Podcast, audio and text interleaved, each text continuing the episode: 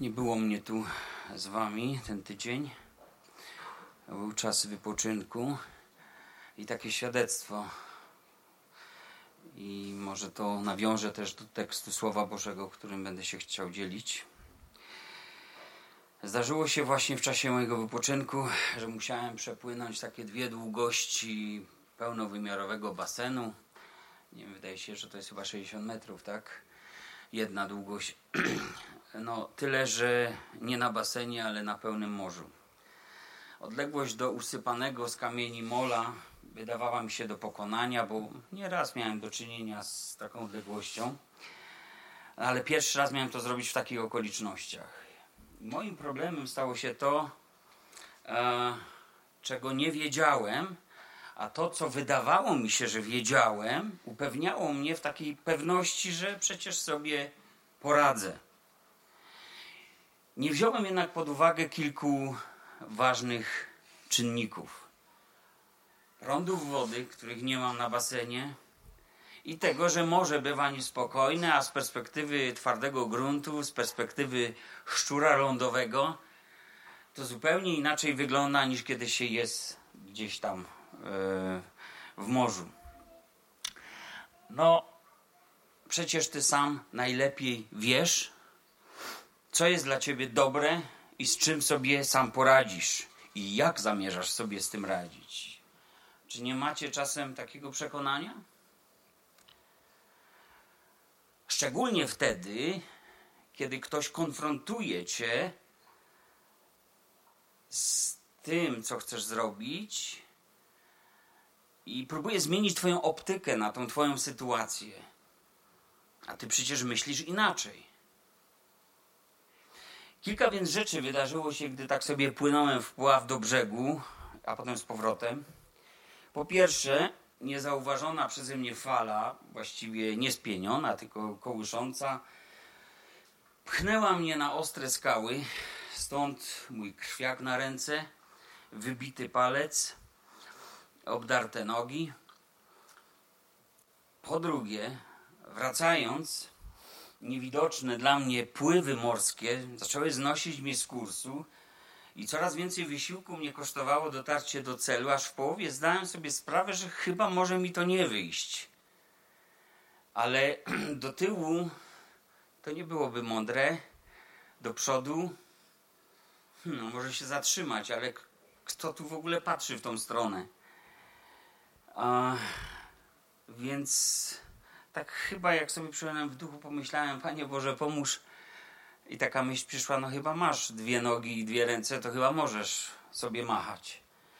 I, no i sobie machałem, tak, nie myśląc o tym, e, że to tak wolno idzie i że to nie tak miało być.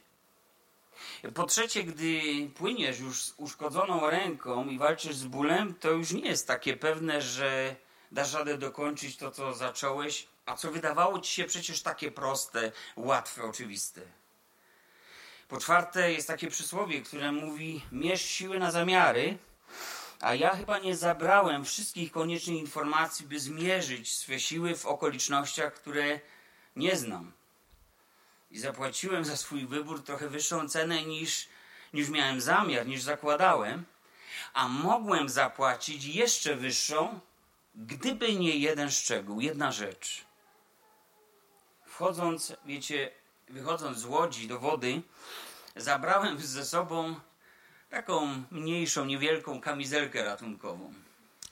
Bo pomyślałem sobie, już nie chodzi o to, że mam respekt przez, przed tą wodą, bo myślałem to, co myślałem, ale pomyślałem sobie, że chyba mam respekt przed samym sobą.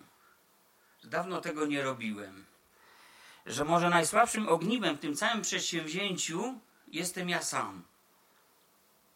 I pomyślmy, że gdy ktoś do Was przychodzi i mówi Wam o tym, czego nie wiecie, o tym, czego może nie wkalkulowaliście w swoje plany, podejmując jakieś decyzje czy szereg decyzji, to myślę, że nigdy nam nie powinno się wydawać, że to, co wiemy, to jest już wszystko, czego potrzebujemy, aby dokonać słusznych wyborów.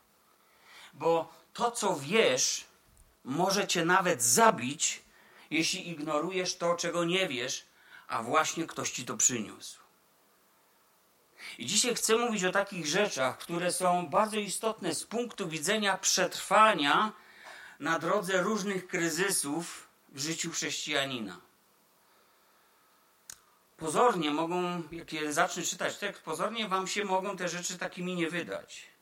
Ale kiedy posłuchacie do końca, rozważycie to w swoim sercu, o czym to słowo traktuje, to zobaczycie rzeczy, które trzeba wziąć pod uwagę w naszym życiu chrześcijańskim, w różnych okolicznościach tego życia, momentach tego życia, aby właśnie dopłynąć do końca, może z jak najmniejszym uszczerbkiem na sobie, może na ciele, na duszy.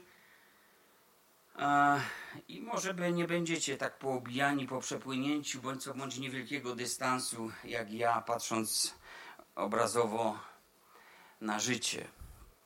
No to otwórzmy ten tekst. Będzie to list Jakuba ponownie, bo wiem, że tydzień temu również czytaliście z tego tekstu. List Jakuba, piąty rozdział od trzynastego wersetu. Przeczytajmy w imieniu Pana Jezusa Chrystusa. Cierpi kto między wami, niech się modli. Weseli się kto, niech śpiewa pieśni. Choruje kto między wami, niech przywoła starszych zboru i niech się modlą nad nim, namaściwszy go oliwą w imieniu pańskim. A modlitwa płynąca z wiary uzdrowi chorego i Pan go podźwignie. Jeżeli zaś dopuścił się grzechów, będą mu odpuszczone. Wyznawajcie tedy grzechy jedni drugim i módlcie się jedni za drugich, abyście byli uzdrowieni. Wiele może usilna modlitwa sprawiedliwego. Eliasz był człowiekiem podobnym do nas i modlił się usilnie, żeby nie było deszczu i nie było deszczu na ziemi przez trzy lata i sześć miesięcy. Potem znowu modlił się i niebo spuściło deszcz i ziemia wydała swój plon. Bracia moi, jeśli ktoś spośród was zboczy od prawdy, a ktoś go nawróci, niech wie, że ten, kto nawróci grzesznika z błędnej drogi jego, wybawi duszę jego od śmierci i zakryje mnóstwo grzechów. Wróćmy do początku. Cierpi kto między wami, niech się modli. Dlaczego? To jest, drodzy, oczywisty kontrast z tym, co możemy spotkać w tym świecie.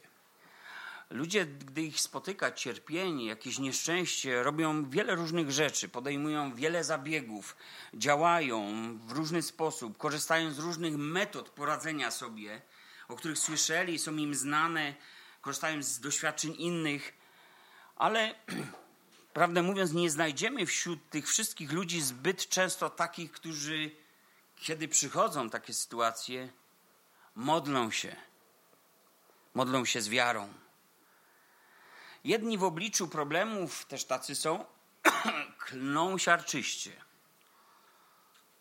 Inni użalają się nad sobą. Inni narzekają miotają się w gniewie. Inni nie mówią nic.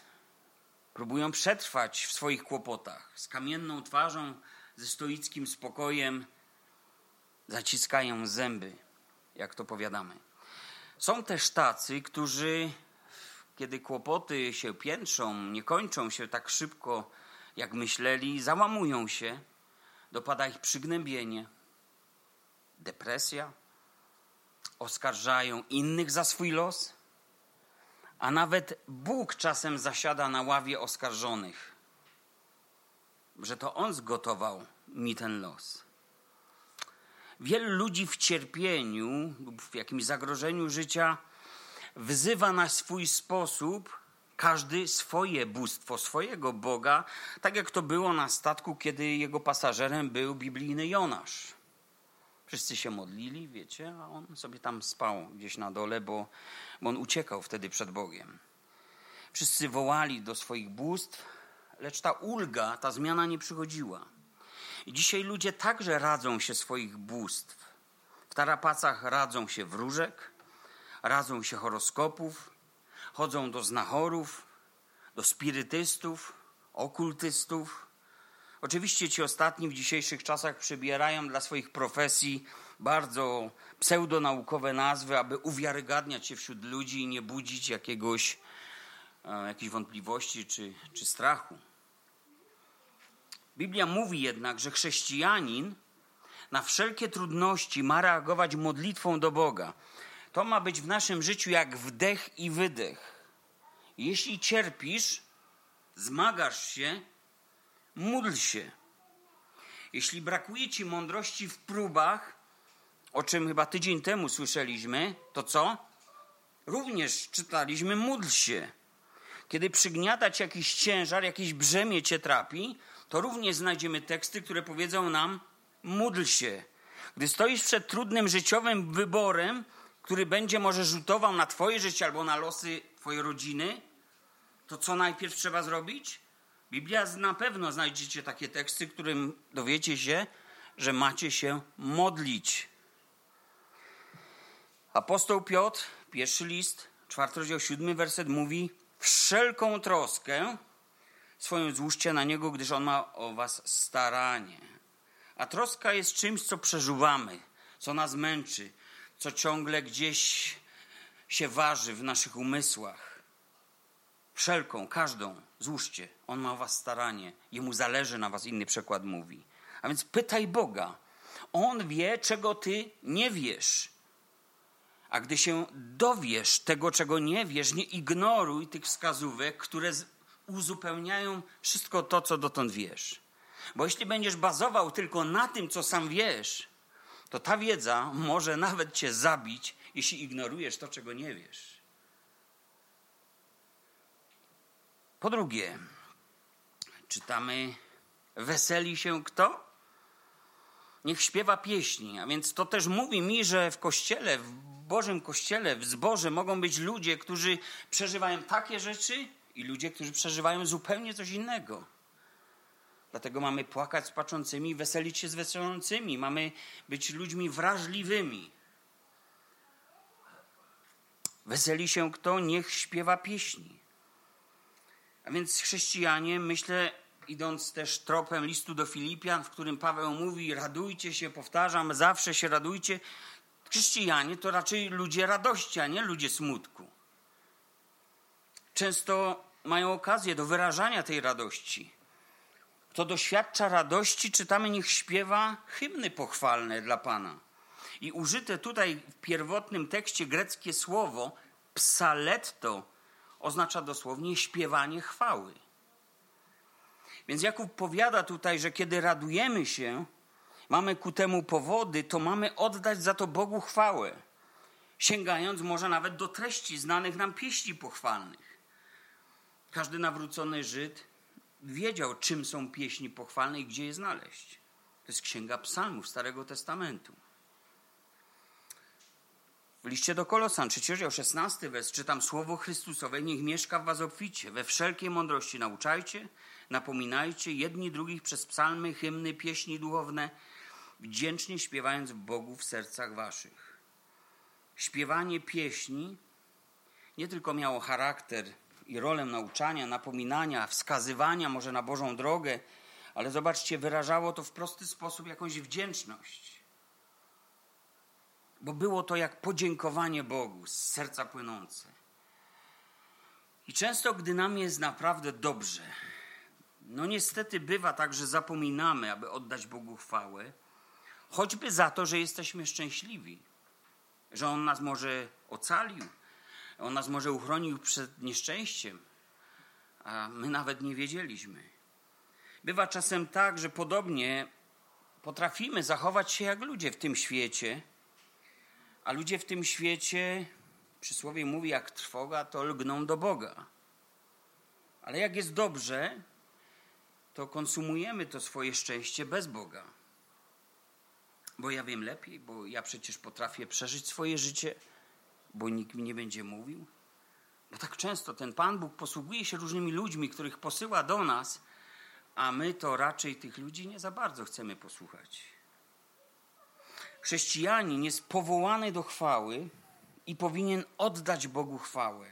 Od Ciebie pochodzi moja pieśń pochwalna, mówi jeden z psalmów. A więc Ty, Boże, jesteś przyczyną mojego szczęścia, moich sukcesów, mojego powodzenia. To nie ja, to nie ja.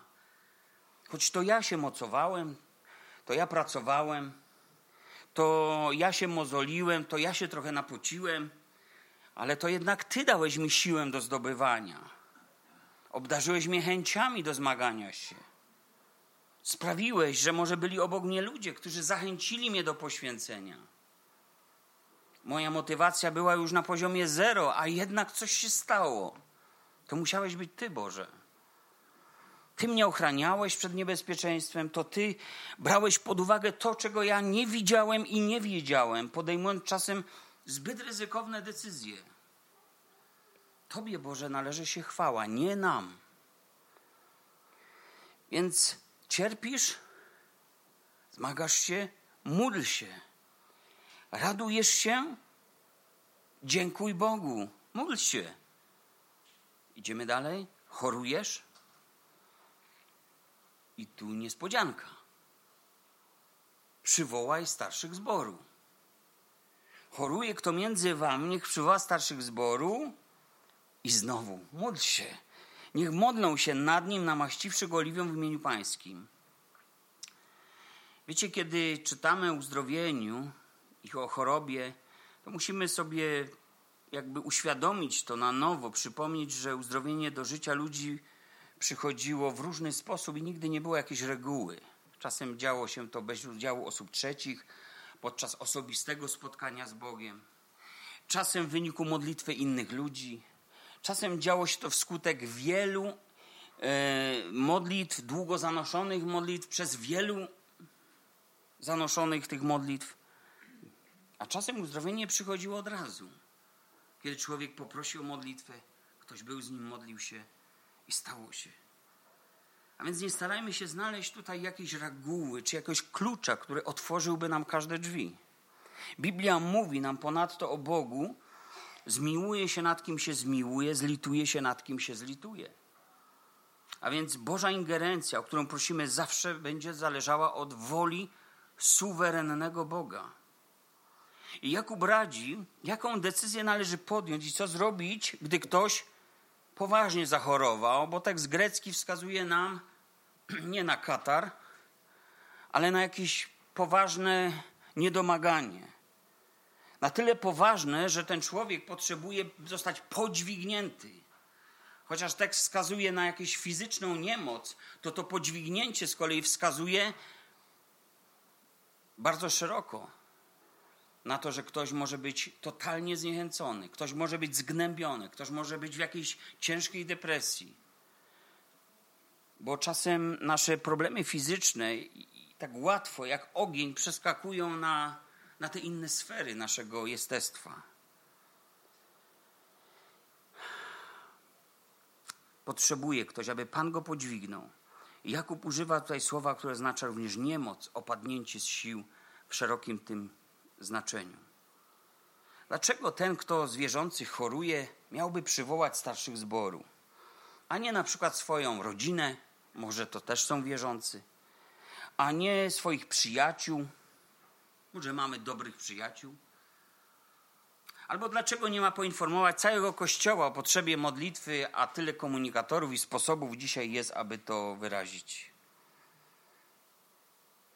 Tak krótko mówiąc, przypomnę, że starszy zboru, starszy z języka greckiego to pasący trzodę, to opiekun trzody. I zbory miały zazwyczaj więcej niż jednego. Mamy tu więc odwołanie do obrazu pasterzy i trzody będącej pod ich opieką. Jeśli starsi pełnią tę rolę z Bożym powołaniem, to sam Bóg stoi za nimi, aby ich wspierać, aby ich obdarowywać, wszelkimi narzędziami potrzebnymi do służby. To Duch Święty rozdziela tak, jak chce, a więc posiada wolę, bo jest osobą. Wolę do tego, aby udzielić komuś namaszczenia. Bóg powołując do służby wyposaża człowieka. On daje chcenie, wykonanie. Sprawia, że potrafię, że mogę, że jest skutek. I w swej służbie, drodzy, oprócz instrumentów takich jak kij i laska, o których czytamy w psalmie 23, Czasem pasterze używali również oleju, po to, aby zalać ranę skaleczonej owcy. I niektórzy stąd powzięli przekonanie, że to musiał być środek medyczny. Takie olejki eteryczne na bazie różnych ziół, roślin na pewno były jakimiś środkami e, medycznymi, ale sama Biblia podaje nam również zastosowanie olejku jako symbolicznego środka ukazującego nam działanie Bożej łaski. Działanie Bożej łaski. Olej służył pasterzom Izraela, a takimi byli prorocy i kapłani w Starym Testamencie, aby w symboliczny sposób wskazać, że za tym, co w danej chwili robią, stoi sam Bóg. Że nie jest to od człowieka, jest to od Boga. Olej symbolizował działanie Boga wobec człowieka. Olej w sposób obrazowy ukazywał, że za, za wolą i ufnością chorego w tym przypadku zostaje on powierzony w ręce Boga, aby ten dokonał tego, co zechce i co się jemu podoba w jego suwerennej woli.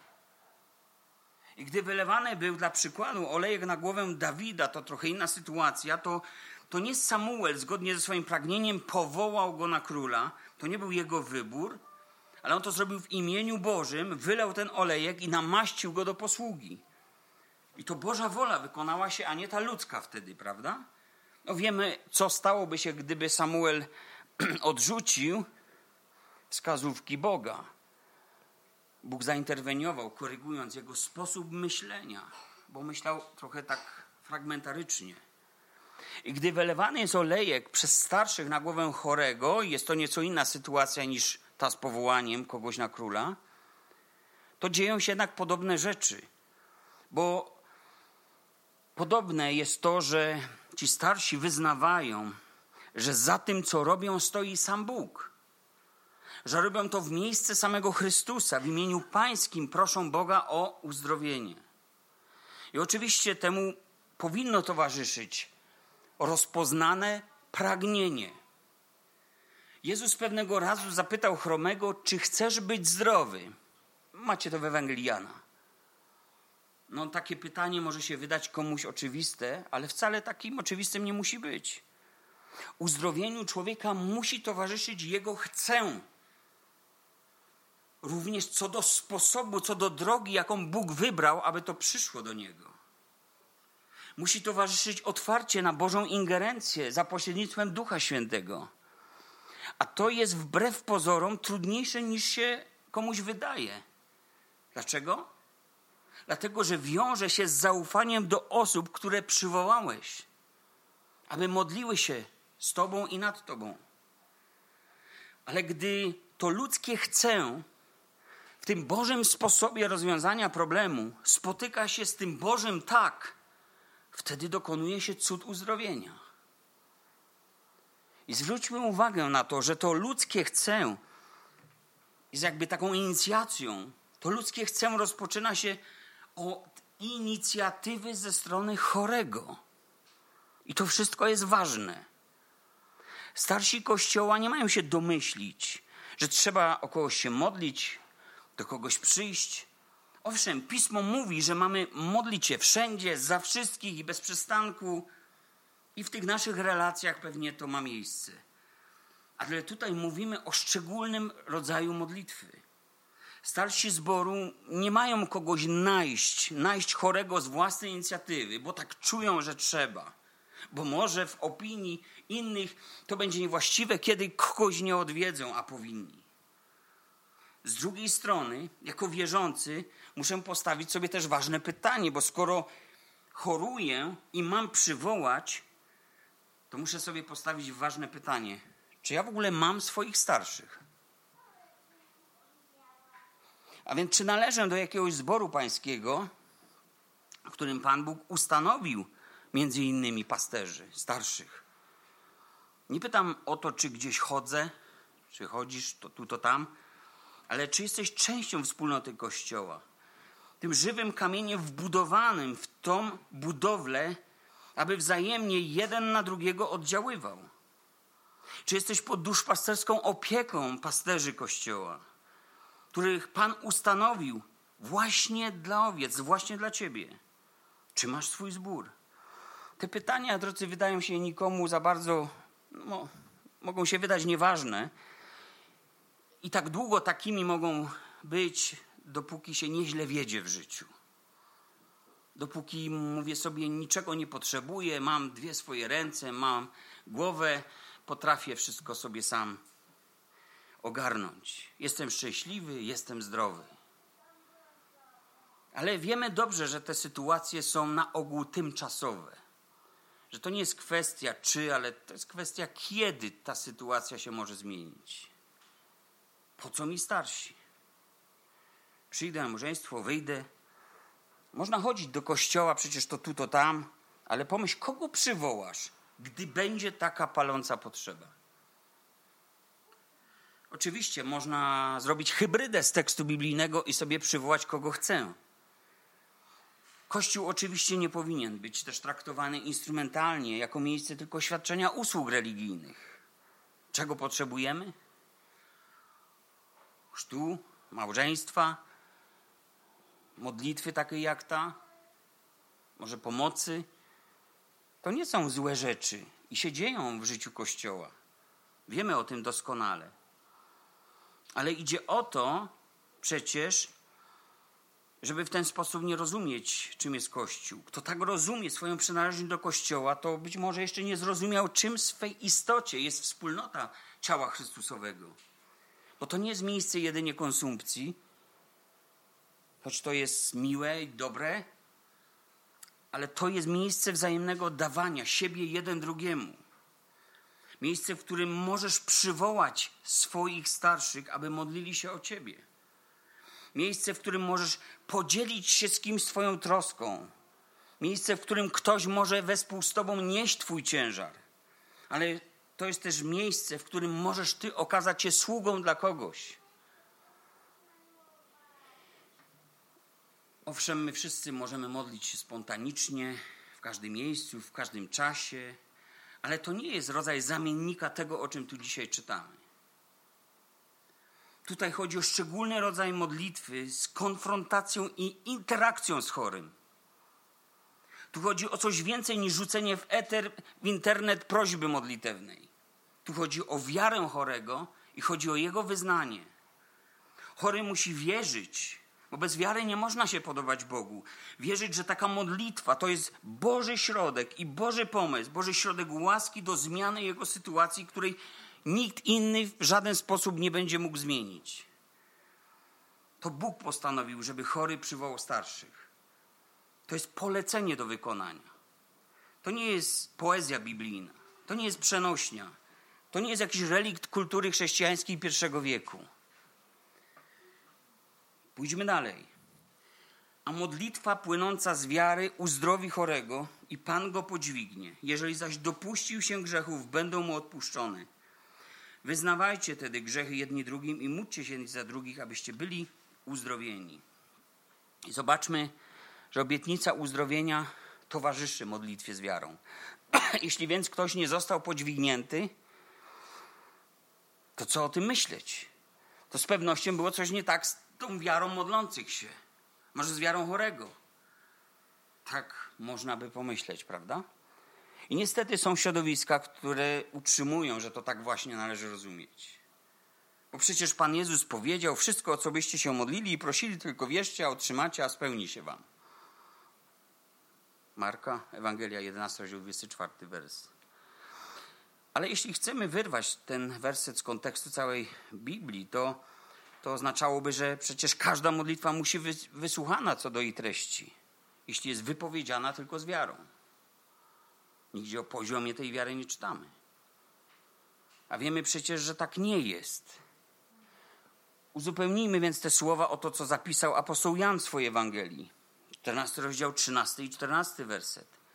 Czytamy, i o cokolwiek prosić będziecie w imieniu moim, to uczynię, aby Ojciec był uwielbiony w Synu. Jeśli o co prosić będziecie w imieniu moim, spełnię to. A więc zobaczcie, starsi proszą w imieniu Pańskim, gdy modlą się nad chorym. Słowa w imieniu moim nie są jakąś magiczną formułą, która obliguje Boga, zmusza go do takiej reakcji, jakiej sobie życzymy, ale one oznaczają dosłownie w miejsce Chrystusa. w imieniu moim, to znaczy w miejsce Chrystusa, tak jak gdyby On sam prosił o coś swojego Ojca w niebie, tak jakbyśmy mieli petycję do Boga, ale ona jest ważna wtedy, kiedy sam Jezus Chrystus podpisze się pod tą petycją w naszym imieniu, bo jest naszym pośrednikiem między jedynym, między Bogiem a człowiekiem. To automatycznie, drodzy, implikuje obecność suwerennej woli Boga o której już wspomniałem. Wola Boga jest nadrzędna i ostateczna nad czyimś życiem. Jezus zawsze wykonywał wolę Boga, Ojca. To jest moim pokarmem, mówił. A kiedy modlił się w ogrodzie Getsemane, to modlił, jeśli jest taka możliwość, niech odejdzie ode mnie ten kielich, oddal. Wszak nie co? Moja wola, ale Twoja niech się stanie. Czy można ufać woli Boga? Może to obniża morale? Obniża poziom wiary? wprowadza jakiś element niepewności, wątpliwości? A co jeśli nie zechce mi dać tego, o co proszę? A co jeśli zechce dać mi to, czego ja nie chcę przyjąć? Drodzy, wcześniej Jakub w swoim liście napisał: Wszelki datek dobry i dar doskonały przychodzi od Ojca Światłości i w nim nie ma nawet chwilowego zaćmienia. Co to znaczy? To znaczy, że to jest ważne, jaki obraz Boga mam.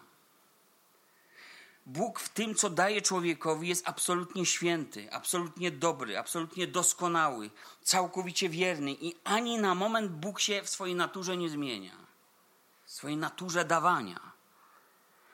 Jeśli tak postrzegamy Boga, to będziemy w stanie zawierzyć swojemu, swoje życie takiemu Boga bez najmniejszej obawy. Więc czy ufasz Bogu? Że to, czego dokona, lub to, czego zaniecha, jest z Jego perspektywy najlepsze. Bóg nie patrzy odcinkowo na życie, na tu i teraz, co ja chcę, co ja potrzebuję, co wydaje mi się najlepsze, ale On patrzy z perspektywy wieczności, patrzy i widzi całe moje życie doczesne i dalej. I choć to może być trudne do zaakceptowania przez chorego, Powiem wam, że czasem lepiej być chromym, ślepym, trędowatym i przewlekle chorym na cokolwiek i wejść z tym bólem do Królestwa Bożego, niż będąc zupełnie zdrowym, zatracić swoją duszę na wieki z powodu dokonywania złych, niewłaściwych wyborów, które od tego wejścia do Królestwa będą mnie ciągle oddalały. Trudne to jest do zrozumienia i do zaakceptowania z punktu widzenia osoby, która cierpi. Ale Bóg chce najlepszego dla naszego życia i On się w tym nie zmienia. Bóg nie patrzy na to, jak patrzy człowiek, ale mimo tych różnych perspektyw, jakie mamy, człowiek i Bóg, On pozostawia nam chorym bo może ja w tej chwili nie jestem chory, ale będę. Może ktoś jest chory, ale wyzdrowieje. Bóg pozostawia nam chorym polecenie, aby nasze chcę, pragnę spotkało się z Bożym tak. Możesz mieć małą wiarę i nie martw się o to. Wtedy modlimy się wierzę, lecz pomóż niedowiarstwu memu. I tak zrobił pewien człowiek, o którym mówi Ewangelia, i nie zawiódł się. Pan podniósł jego wiarę, chociaż uczniowie doprowadzili do sytuacji, w której zupełnie był pewnie już rozbity i, i, i skoro uczniowie nic nie mogli począć, to zastanawiał się, czy coś Jezus może.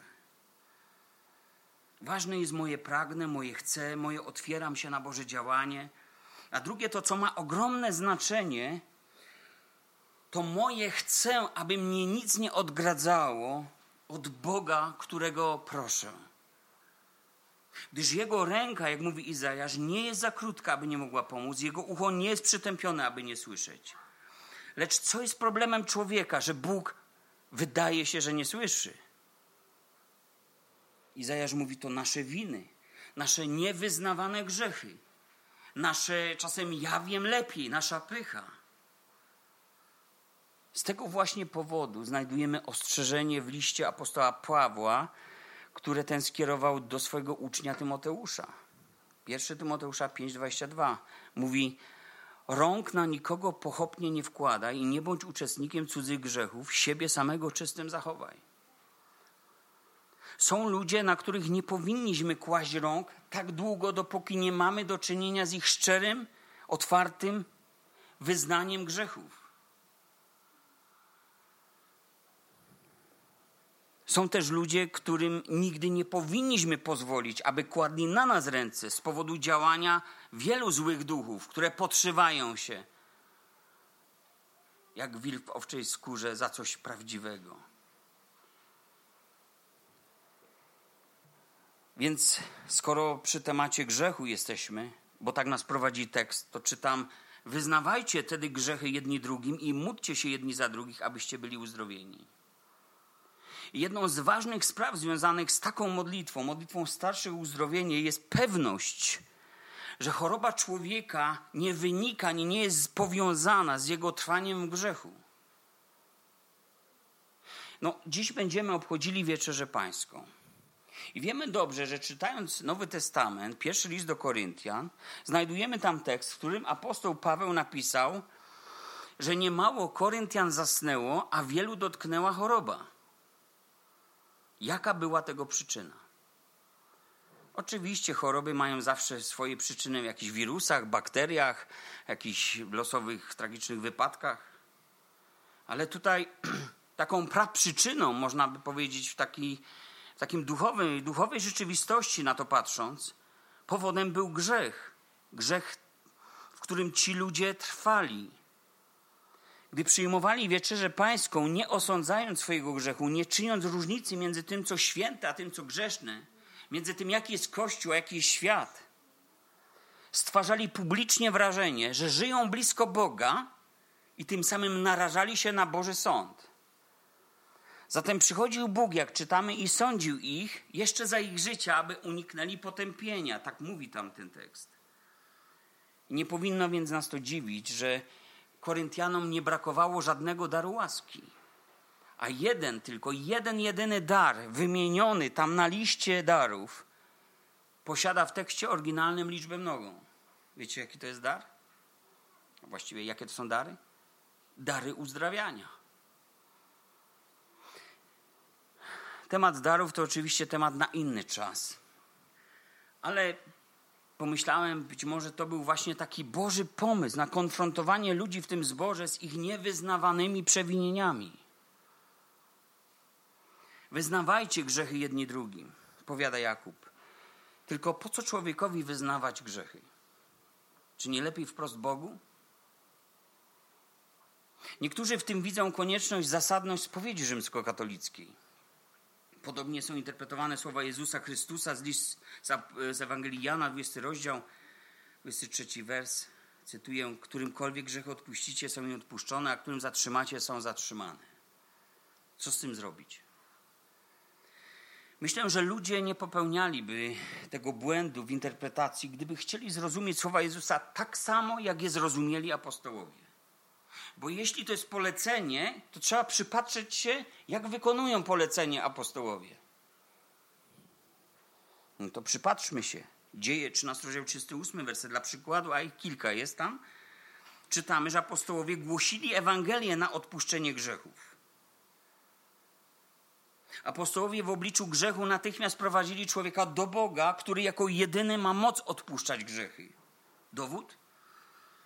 Apostoł Piotr na przykład mówi do Szymona Czarnoksiężnika w Samarii, to się dzieje, mówi, to jest 8 rozdział 22 wers, mówi odwróć się od tej nieprawości swojej i proś Pana, czy nie mógłby Ci być odpuszczony zamysł swego serca. I ten, zobaczcie, rzekomo, że tak powiem, pierwszy papież nie mówi tu pokutuj, okaż skruchę, wyznaj mi swoje grzechy, a ja udzielę ci rozgrzeszenia na mocy udzielonej mi przez Chrystusa. Nic takiego się nie dzieje. Ale coś innego. Proś Pana. Przyjdź do Pana z tym. Proś Go, aby, czy to możliwe, mógł Ci być odpuszczony zamysł Twojego serca. Widzimy również, że apostoł Jan prowadzi ludzi do Boga, wskazując na to, że Bóg odpuszcza grzechy mówi w swoim pierwszym liście, że jeśli ukrywamy przed Bogiem swe grzechy, prawdy w nas nie ma. Nie trzymasz się prawdy. Może mówić, możesz mówić, co chcesz. Nie trzymasz się prawdy, a z Boga robisz kłamcę. Lecz, uwaga, pierwszy Jana, pierwszy rozdział, dziewiąty wers. Jeśli wyznajemy grzechy swoje, wierny jest Bóg i sprawiedliwy i odpuści nam grzechy i oczyści nas od wszelkiej, każdej nieprawości. A więc od, apostołowie nie odpuszczali grzechów i nie dlatego tutaj jest ta zachęta, aby wyznawano grzechy jedni przed drugimi, ale gdyby to było, jak gdyby to było możliwe, ale oni ogłaszali odpuszczenie grzechów tym, którzy uwierzyli, wyznawali swoje grzechy i którym zostało wybaczone. To tak jakbyś był świadkiem tego i po takiej modlitwie, po takim czasie pokuty mógłbyś uściskać brata, siostrę i powiedzieć witaj w Bożej rodzinie. Jesteś Bożym dzieckiem.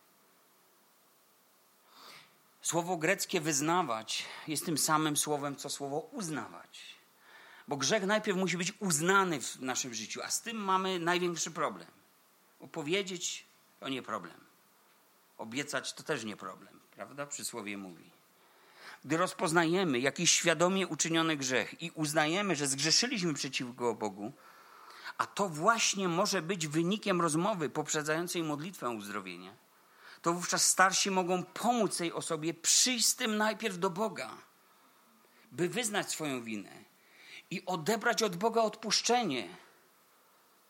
I mieć też wolność w swoim sumieniu, aby nakładać ręce na tą osobę i modlić się o tą osobą, by pochopnie tego nie robić, czytaliśmy wcześniej. Psalm 103 mówi: On odpuszcza wszystkie winy Twoje, leczy wszystkie choroby Twoje, On ratuje od zguby życie Twoje, On wieńczy Cię łaską i litością. Księga Michała, 7 rozdział, 18 wers. Czytamy: Któż jest Boże jak Ty, który przebaczasz winę, odpuszczasz przestępstwo, resztce swojego dziedzictwa, który nie chowasz na wieki gniewu, lecz masz upodobanie w łasce. Znowu zmiłuje się nad nami, zmyje nasze winy, wrzuci do głębin morskich wszystkie nasze grzechy.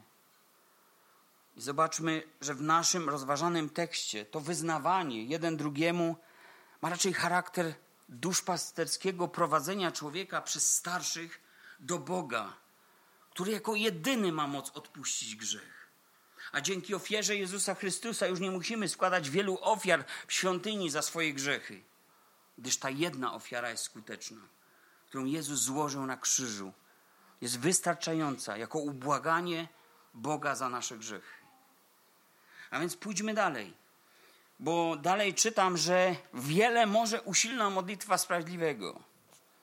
Wiele można zdziałać modlitwą to kłóci się z naszymi doświadczeniami. Bo wiele to ja, wydaje mi się, mogę zdziałać swoimi rękami, no ale moje ręce są posiniaczone, także dużo nie zdziałałem. Bo przychodzą okoliczności, w których ręce, nogi, umysł, to na nic się zda. Bóg kpi z ludzkiej mądrości. Jedynie mądremu Bogu należy się chwała i cześć, mówi słowo. To jest dopiero mądrość. Wiele może usilna modlitwa sprawiedliwego. Wiele można zdziałać modlitwą usilną. Ale jaka modlitwa jest taką modlitwą? Usilną. To modlitwa, która trwa, aż otrzyma. Jak w tej historii o wdowie, która uprzykrzała się pewnemu sędziemu swą prośbą, aż ten skłonił się do jej prośby. Jak w tej historii, gdzie patriarcha Jakub siłował się z aniołem pańskim, aby ten mu pobłogosławił i ten mu pobłogosławił. Proście, a będzie wam dane. Szukajcie, a znajdziecie. Kołaczcie, a otworzą wam. Każdy bowiem, kto prosi, otrzymuje, a kto szuka, znajduje, a kto kołacze, temu otworzą. Mateusza, Ewangelia, 7 rozdział, 8 wers. I pomimo świadomości istnienia wyższej od naszej woli Boga, nie znając ostatecznie Bożego werdyktu, mamy modlić się aż do skutku. Wiele może usilna modlitwa i co dalej? sprawiedliwego, czyli kogo? Sprawiedliwość dla wierzących Żydów była wielką cnotą. Sprawiedliwy jest Bóg na wszystkich ścieżkach swoich, mówi jeden z psalmów. Sprawiedliwość Boża oznacza, że każdy jego czyn i każde jego zaniechanie czynu jest absolutnie prawe, absolutnie dobre dla człowieka. Bóg jest wierny, nie zmienia się. Nie jesteśmy w stanie tego do końca objąć rozumem z perspektywy cierpienia. Lecz możemy wierzyć, uwierzyć Bogu na słowo. Możemy Jemu zaufać. Dla przykładu prorok Jan Chrzciciel także nie rozumiał pobytu swego w więzieniu, słysząc o Mesjaszu. I wiedział, kto jest Mesjasz, bo wiedział, że nie jest godzien nawet rozwiązać rzemyków u jego stóp. Ale w tamtej miejscu, w tamtych okolicznościach przyszły różne myśli. I Jezus przekazał mu wiadomość, kiedy on posłał swoich uczniów do niego. Przekazał mu błogosławiony ten, kto się mną nie zgorszy. To znaczy błogosławiony ten, kto nie rozumiejąc wszystkiego, co się dzieje w jego życiu, nie odwróci się ode mnie, nie odwróci się od Pana. Sprawiedliwy człowiek, który modli się o uzdrowienie, wiele może dokonać w modlitwie. On nie polega na własnej sprawiedliwości, na własnych wyobrażeniach, na własnych pragnieniach, ale na Bożej sprawiedliwości. I dla przykładu tutaj pojawia się nam pewna postać, którą, jeśli czytamy życiorys tej osoby w Starym Testamencie, to, to tam jest wiele niesamowitych sytuacji, ale stosunkowo mniej o modlitwie. A jednak został przedstawiony nam tutaj jako taki przykład człowieka, który się usilnie modli do skutku. Jest sprawiedliwy. Polega na Bożej sprawiedliwości, na Bożych wyrokach. Eliasz, czytamy, był człowiekiem podobnym do nas. Po co ta wiadomość? Do czego nam ma posłużyć ta informacja? Czy odkrywasz w sobie podobieństwo do tak sprawiedliwego męża Bożego? Może powiesz, a gdzie mi tam do takiego proroka?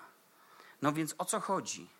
Może już kiedyś o tym wspominałem, ale starsze przekłady i tekst oryginalny, pierwotny idzie w troszkę w inną stronę. Podpowiada nam o co chodzi.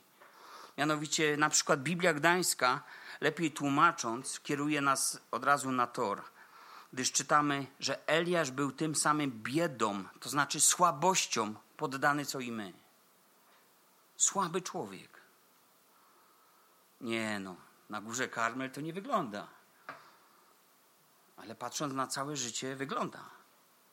Wielu chrześcijan nie śmiałoby się porównać z Eliaszem, a tym bardziej wierzący Żydzi, lecz Jakub mówi, że on był z krwi i kości, taki sam jak my. Poddany słabościom. Pamiętamy to zwycięstwo na górze Karmel, ale też pamiętamy jego załamanie, zwątpienie we wszystkich sytuacjach, w których się znajdował, jednak on modlił się, rozmawiał z Bogiem, jakkolwiek słowa różne wychodziły z jego ust, bo raz życzył sobie śmierci, bo nie widział tak, ale widział wszystko tak, jak przez dziurkę od klucza. I myślał, że to jest cała perspektywa i to jest cała jego wiedza i to jest tylko tyle, co potrzebuje, a w związku z tym najlepiej zakończyć życie. Był sprawiedliwy przed Panem, trwał w Jego sprawiedliwości, uznawał Boże wyroki, poddawał się im. Nie zawsze rozumiał okoliczności, w jakich żył, ale oddawał swoje życie i życie ludu, o które walczył w Boże ręce, a Bóg zrobił co, aby Bóg zrobił co zechce. Bóg miał dla niego wiele łaski i litości. I dzisiaj ma on również wiele łaski i litości dla swoich dzieci. Łaska i miłosierdzie.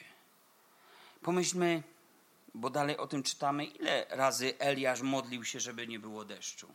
Ktoś pamięta? Modlił się siedem razy o deszcz. A my ile razy modlimy się o jakąś sprawę?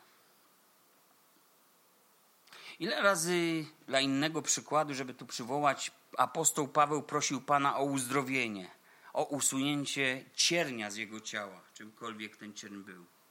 Sprawiał ból. Wiemy, że trzy razy to się zdarzyło, aż otrzymał odpowiedź, poznając wolę Bożą. A gdyby król Dawid modlił się jeden raz w swoich utrapieniach, pewnie trzeba by zredukować liczbę psalmów do kilkunastu. Co ja chcę przez to powiedzieć? Na co chcę naszą uwagę zwrócić? Zobaczcie, czasem ludzie uważają, że należy modlić się tylko raz o coś lub o kogoś, bo modlenie się w jakiejś sprawie wiele razy jest takie niewłaściwe, to jest takie zawracanie Bogu trochę głowy.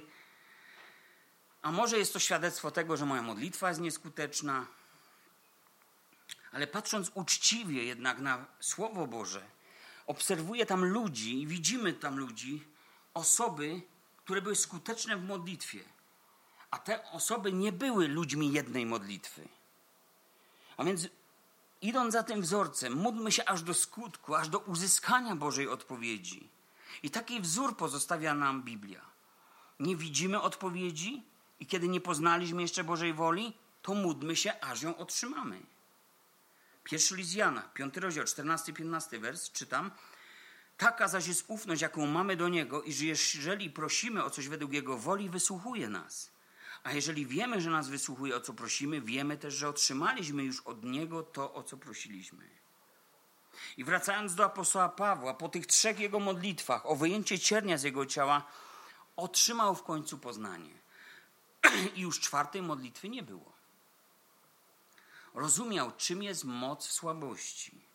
I zaakceptował swoje niedomaganie, swoje ograniczenie i postanowił wielbić w ten sposób Boga, pomimo tego, Wielbił Boga pomimo bólu, pomimo pozostających ograniczeń. A Bóg dawał go, obdarował go taką mocą, dzięki której Paweł przekraczał wszelkie swoje granice. I ludzie dziwili się temu, kiedy ktoś znał bliżej Pawła i, i wiedział, na co cierpi Paweł. My możemy się tylko domyślać. To dziwił się temu, jak to możliwe. To musi być Bóg. A co my mamy zrobić w takiej sytuacji? Kiedy modlisz się o coś trzy razy, czy ilekroć i otrzymujesz Boże objawienie, które mówi ci, już więcej nie potrzebujesz, o to się modlić. To jest coś osobistego, a nie jestem w stanie o czyjejś modlitwie tak powiedzieć. Ale zwróćcie uwagę, 1 Piotra, 4 rozdział 19 werset. Czytamy, przeto ci, którzy cierpią według woli Bożej niech dobrze czyniąc powierzą wiernemu Stwórcy dusze swoje. To jest ścieżka. To jest ścieżka dla wszystkich tych, którzy usłyszeli taki Boży wyrok. Bóg patrzy z innej perspektywy i trudno nam jest to pojąć i zrozumieć. A obraz Boga, jaki nosimy, będzie miał ogromny wpływ na to, co będzie się działo w naszych sercach w czasie takich modlitw. Kiedy powinniśmy więc kończyć modlitwę w jakiejś sprawie? Tylko wtedy, kiedy otrzymaliśmy odpowiedź. Jasną, wyraźną odpowiedź. Jest to coś bardzo osobistego. Czasem, gdy modlimy się o chorego, bywa i tak, że odejście do Pana jest dopiero tą odpowiedzią. A czasem widzimy, że Pan podźwignął chorego. No i mamy do czynienia z jakimś ewidentnym cudem uzdrowienia. Oczywiście ja wierzę, że jedna modlitwa może przynieść odpowiedź. Uzdrowienie czy wybawienie z niewoli grzechu. Lecz jeśli nie widzisz tego po jednej modlitwie, to nie upadaj na duchu, nie rezygnuj z modlitwy. Biblia zachęca nas do trwania w modlitwie do czasu, aż otrzymasz odpowiedź. Szukajcie, aż znajdziecie. Pukajcie, aż otworzą. A więc módlmy się i wypatrujmy Bożych odpowiedzi tak jak to zapisał nam i radzi nam prorok Habakuk, który pisze: Muszę stanąć na mym posterunku, udać się na basztę, muszę wypatrywać i baczyć, co mi powie, co odpowie na moją skargę. Często potrzebujemy właśnie dłużej wypatrywać Bożej odpowiedzi i baczyć uważnie. A prorok Daniel mówi, słowo kieruje do nas, gdy więc jeszcze mówiłem i modliłem się, Oto nagle w czasie ofiary wieczornej przyleciał do mnie ów mąż Gabriel, którego przedtem oglądałem w widzeniu. Przybył i rzekł do mnie: Danielu, oto wyszedłem, aby ci dać jasne zrozumienie. Gdy zacząłeś zanosić błaganie, wyszło słowo. A ja przyszedłem, aby ci oznajmić, bo jesteś bardzo miły. Uważaj więc na słowo i zrozum widzenia. Gdy zaczął się modlić, wyszło słowo. Nie wiemy, jak długo się modlił, nie wiemy, wiele o tym, ale wiemy, że modlił się tak długo, aż doszło go słowo. Więc słowo wyszło i słowo, i słowo doszło. Słowo, czyli Boża odpowiedź na Twoją modlitwę nie opóźni się. Przyjdzie na czas. Szybko biegnie słowo, mówi jeden z psalmów. Jeżeli się odwleka, Habakuk powiada, wyczekuj go, gdyż na pewno się spełni, nie opóźni się. Nie przyjdzie za późno, tak jak Jezus nie przyszedł za późno do łazarza. choć wszyscy wokół mówili, że to już po wszystkim już trzy dni. W myśl tradycji, w myśl zrozumienia pisma, to za późno. A Jezus się nie spóźnił. I na zakończenie, drodzy, zobaczcie, Jakub porusza bardzo ważny aspekt naszego wspólnego życia w Kościele. Bracia moi, jeśli ktoś spośród was zboczy od prawdy, a ktoś go nawróci, niech wie, że ten, kto nawróci grzesznika z błędnej drogi jego, wybawi duszę jego śmierci i zakryje mnóstwo grzechów. Czy zdajesz sobie sprawę z tego, ja i ty, że mamy do wykonania pewną posługę wobec pozostałych członków w Kościele Pana Jezusa? Czyli sprowadźmy to na ziemię, co tu dużo filozofować, przecież chodzi o zbór. Nikt z nas nie powinien w takiej sytuacji, gdy widzi kogoś, kto zboczył od prawdy, zachować się jak Kain, który powiedział Bogu na temat swojego brata: Czy ja jestem stróżem brata mego? A wiemy, co się stało.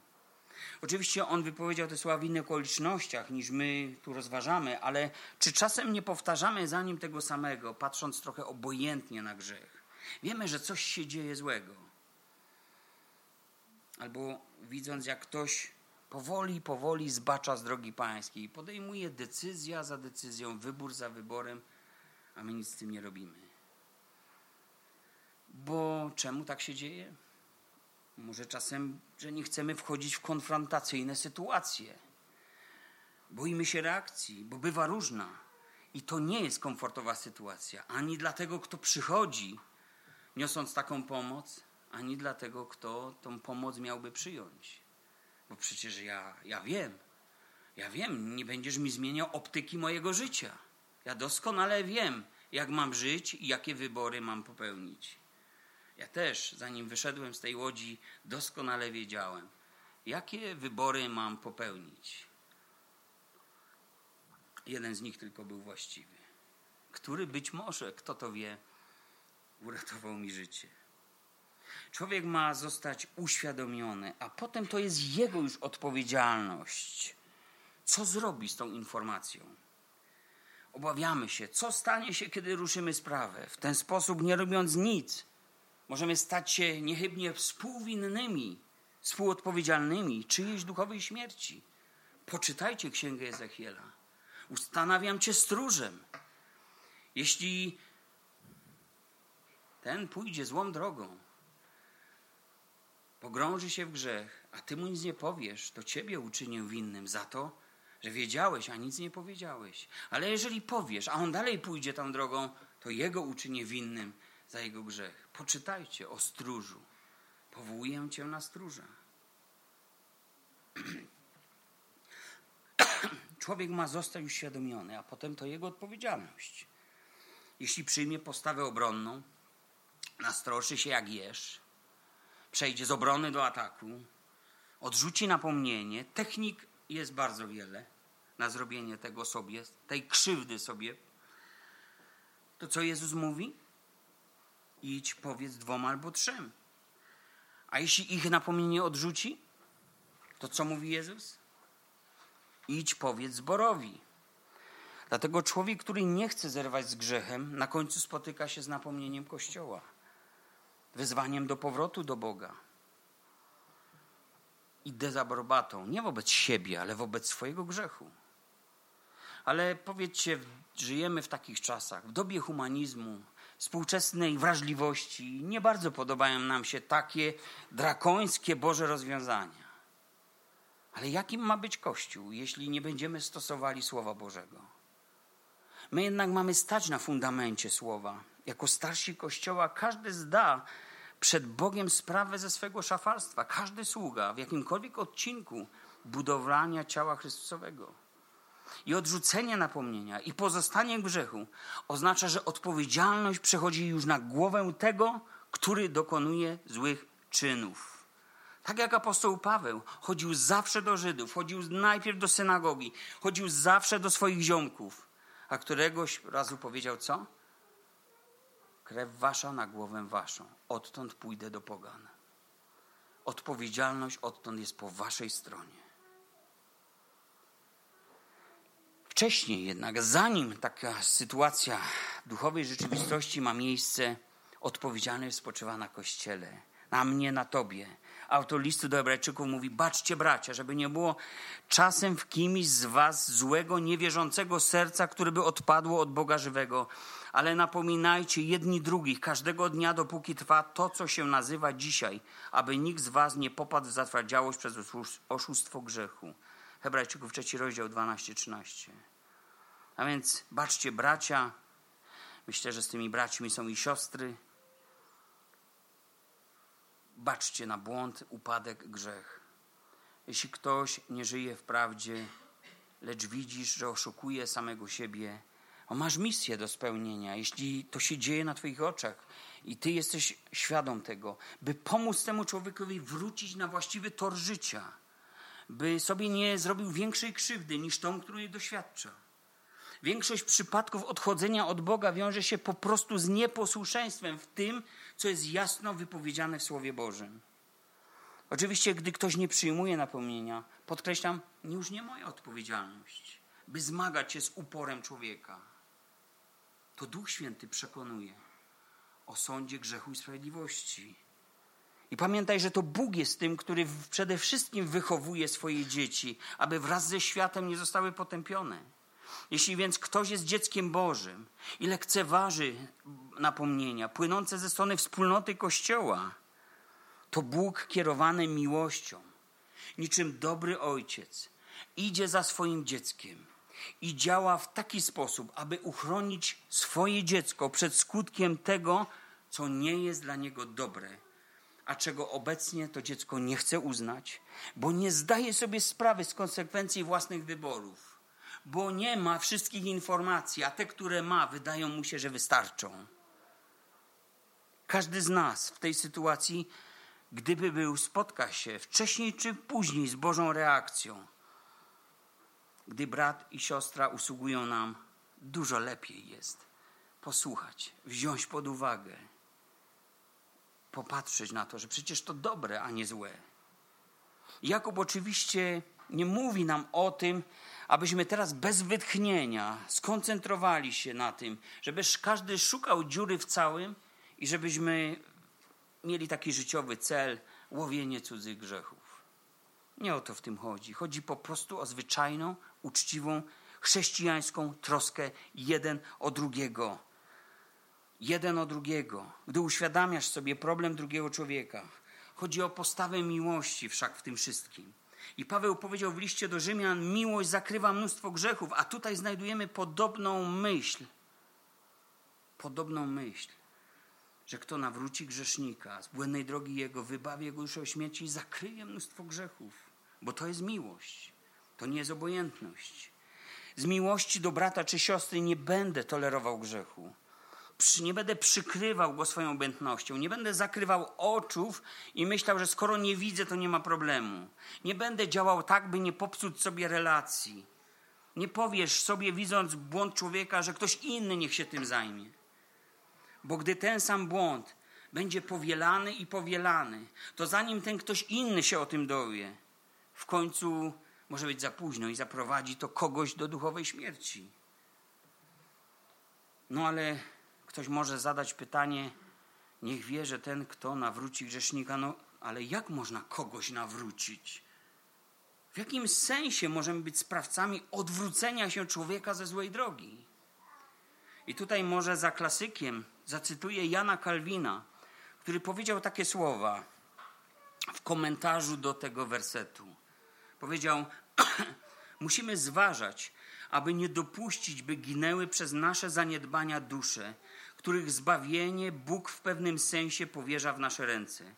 Nie chodzi o to, że możemy im udzielić zbawienia, jednakże poprzez nasze posługiwanie Bóg wyzwala i zbawia tych, którzy zdają się być w przeciwnym razie blisko zagłady.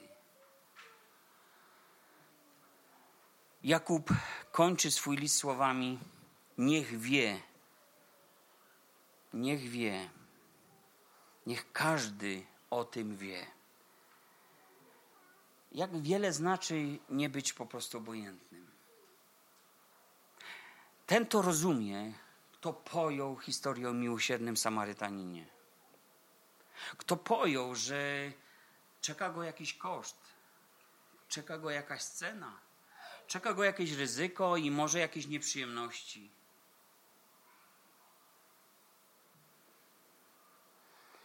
Ale jeśli to dotyczy brata w Chrystusie, siostry w Chrystusie, który, która upadła, popełnia jakiś błąd za błędem, który odprowadza coraz bardziej od Boga, a może tego jeszcze nie rozumie, bo jest niemowlęciem w wierze, a wydaje się takim ludziom czasem, że pozjadały wszystkie rozumy.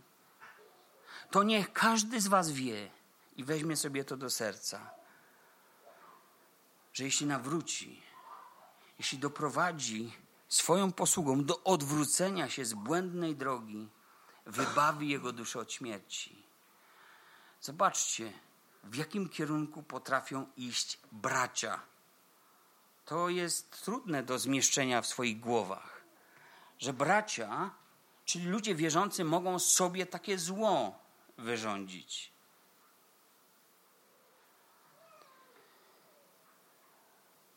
Najmądrzejszy człowiek tego świata, o którym mówi Biblia, powiedział. Przypowieści 24, rozdział 11, 12 wersy. Mówi, ratuj wydanych na śmierć, a tych, których się wiedzie na stracenie, zatrzymaj. Jeżeli mówisz, nie wiedzieliśmy, to ten, który bada serca, przejrzy to. A ten, który czuwa nad Twoją duszą, wie o tym i odda każdemu według jego czynu. Czuję się trochę zwolniony z tego obowiązku, jaki miałem w sercu, żeby podzielić się swoim, swoją przygodą, wcale nie fajną, i tym słowem z Wami. Nikt z nas nie może powiedzieć, przede wszystkim ja, że nie wiedzieliśmy, że teraz już wiecie, teraz już wiemy. A więc troszczmy się o siebie, jak przystało na duchową rodzinę. Na pewno to nie będzie łatwe, bo to nie jest łatwe przychodzić do kogoś i zmieniać komuś optykę jego życia, jego wyborów, jego priorytetów tego, jak sobie umeblował to życie. Pewnego razu przyszedł prorok do króla Amasjasza i usłyszał: Królu, popełniłeś błąd. Tą drogę, którą idziesz, to nie jest droga dobra dla ciebie. Będzie cię kosztowała więcej niż ci się wydaje. Niezwykle trudno było temu królowi zrezygnować ze swego błędu. Wiecie, czemu rezygnuje się trudno z błędów? Bo my potrafimy inwestować w swoje błędy. I ten król zainwestował swoje życiowe przedsięwzięcie, chodziło wtedy o wojnę i sojusz. Zainwestował 100 talentów srebra, masę, masę pieniędzy, poświęcenia i wysiłków, bo te pieniądze nie spadły tak sobie. Pyta więc proroka, a co z tymi stoma talentami mam teraz zrobić? Jak ja mam je odzyskać? Masz jakiś sposób na to? I wiecie, czasem jak zmieniamy komuś optykę, próbujemy przynajmniej pokazując błąd, to właśnie pojawiają się takie myśli. Popatrz, mam tak, mam tak, mam tak, mam tak. Masz jakieś na to rozwiązanie? Pastorze? Nie masz. No właśnie, więc nie radź mi, bo ja wiem lepiej. Przecież nikt mi tego nie zwróci, nie odda. I czasem nasze życiowe lekcje kosztują nas wiele, ale jeśli król nie przyjąłby korekty wtedy, kiedy ona przyszła, poniósłby o wiele większą cenę, niewyobrażalnie większą. Nawet nie był w stanie sobie wyobrazić, ile kosztowałoby jego jego lud to, co sobie umyślił, a co pewnie musiało trwać jakieś miesiące. Wiecie, co prorok mu powiedział? Na te sto talentów? Mówi, nie żałuj tego. Pan ma tyle, że może dać ci więcej niż to. Ludzie żałują swoich błędów. To jest paradoks. Pokazujesz im, że to jest błąd, a oni tego żałują.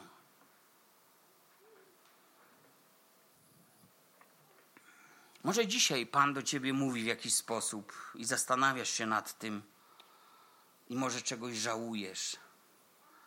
Nie żałuj tego. Idź prostą drogą, Bożą drogą. Wyplącz się, jeśli trzeba się nawet wyplątać.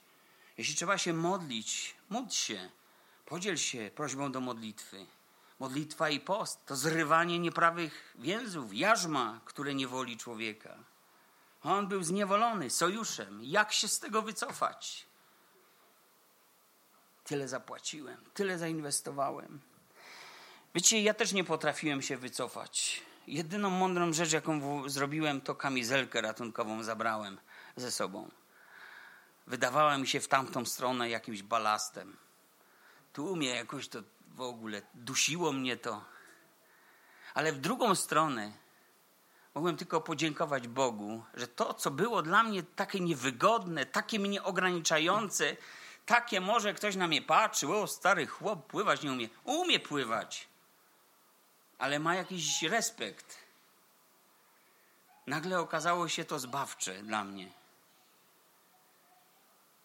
Drodzy, nie lekceważmy tego. Też gdy ktoś mówi nam, że coś ważnego jest przed nami i trzeba coś zmienić. Może zmieni się też nasze spojrzenie na życie i zaniechamy jakichś decyzji, jakichś wyborów w życiu. Może zmieni się cała droga naszego życia. Weźmy sobie to do serca. Niech ta może jedna moja przygoda, ale przede wszystkim to słowo da nam pewną lekcję. Da nam pewną lekcję. Już uciekamy od tych słów w zborach, że coś jest lekcją, prawda? Lekcja to szkoła. Ale wiecie, od czego pochodzi słowo lekcja? Słowo lekcja pochodzi od słowa słuchać. A więc posłuchajmy, co Pan Bóg dzisiaj mówił. Może coś do mnie, do ciebie powiedział. Do mnie mówił i mnie to boli do dzisiaj, ale bywa tak, że trzeba do mnie powiedzieć tak, żeby mnie bolało i żebym pamiętał o tym trochę dłużej niż parę dni. Dużo łatwiej jest przyjąć, gdy siedzisz, pijesz kawkę z kimś, a ktoś ci mówi: Nie rób tak. Zobacz, to nie jest tak. A my nie, bo my wiemy, wiemy lepiej. A potem boli. Chcę w tym miejscu zakończyć, bo dalej bym chyba już bajdurzył, a tego nie chcę. Kto mówi, niech mówi jak Słowo Boże. Dziękuję za Waszą uwagę i niech Pan Bóg pobłogosławi swoje słowo. Amen.